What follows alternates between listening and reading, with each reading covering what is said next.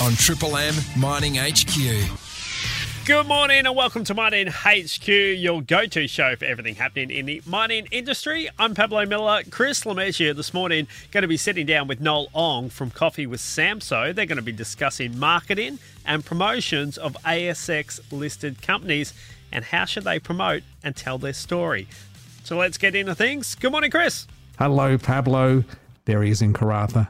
He's probably got his coffee right now. I know Noel Ong likes a coffee because it's coffee with Samso time. Good morning, Noel.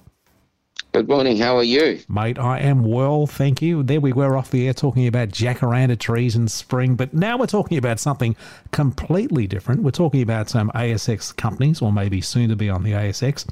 The marketing and promotion side of things with, um, well, first up, let's talk about companies, Noel. Should they continue to promote when the market is not reactive? Let's face it, it's been a pretty sloppy year for investors.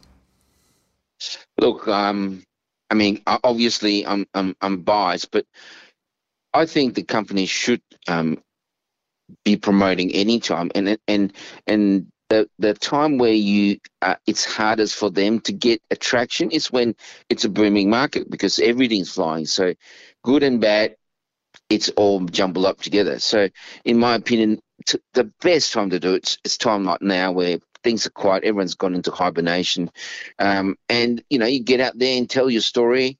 Um, and let's face it, most stories are good because that's why they're a story. Uh, they got some some juice to it, and I think the time when everyone's in hibernation is when you should be singing the loudest. And being creative with your story, the old saying, "A picture paints a thousand words." That really goes a long way, doesn't it? Oh, absolutely. Um, I'm I'm a big fan of that.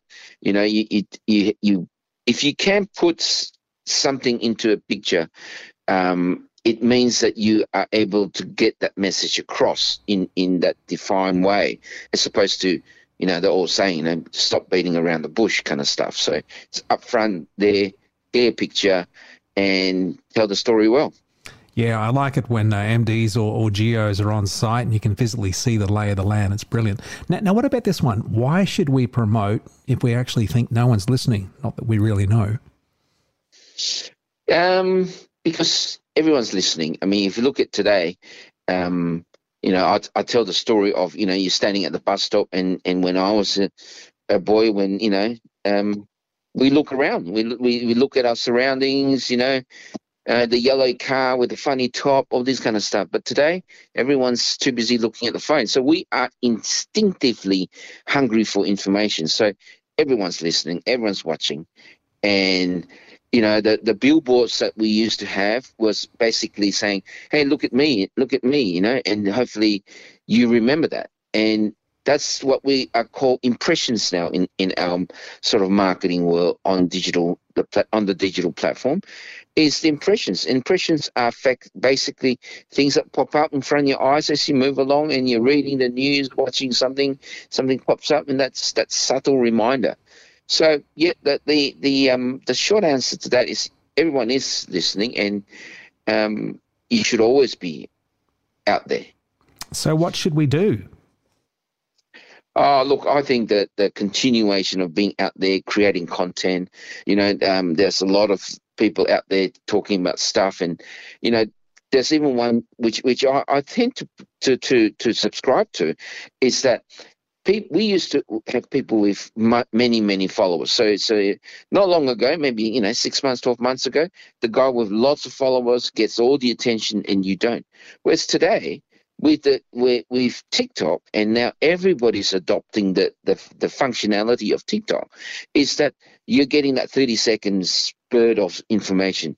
So what people are doing now is they're throwing as much content as they can in any format, and whatever sticks, then they they they fix on that and, and they, they hone in and vector on that and then that's what they do so that number of followers it's not so critical these days because you with TikTok and the short form of information, um, you're able to test the market very very quickly, very cheaply, and hone in on on on what works.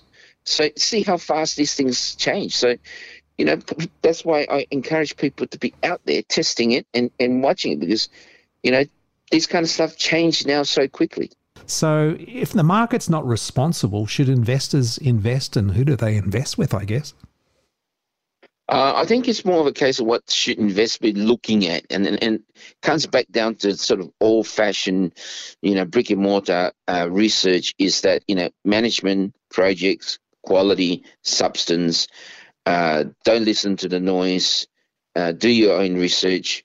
That, those are the key important things. That thing hasn't changed. You know, the likes of Warren Buffett's. You know, he doesn't buy listed company equities. He buys businesses which just happen to be on the stock market.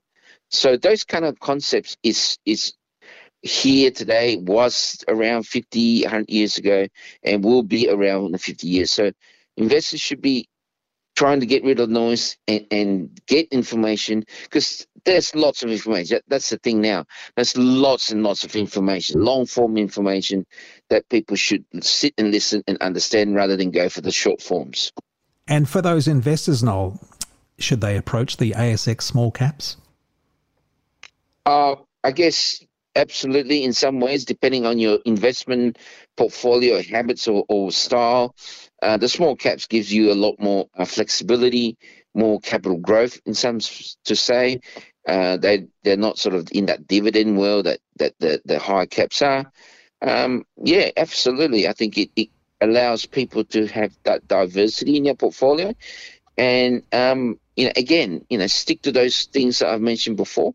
Just the, the fundamentals. Do your research. Be, um, you know, your due diligence is is the key on on these kind of things. But yeah, I think definitely small caps gives a lot of flexibility to people's portfolios. And if they want to take advantage of low pricing, and let's face it, everyone loves a bargain. What what are the key points to look for in companies?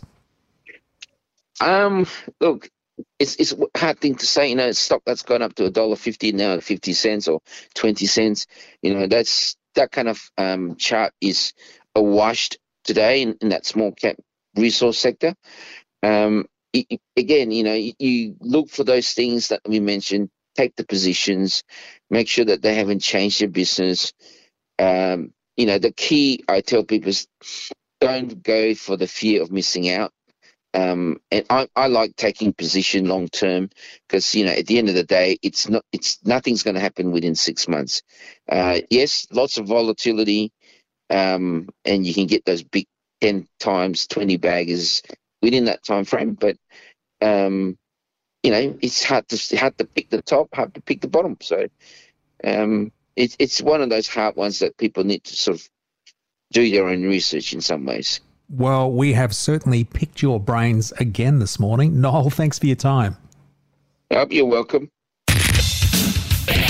For the very latest mining news in WA, stream the Mining HQ podcast, available now on the Listener app, LISTNR.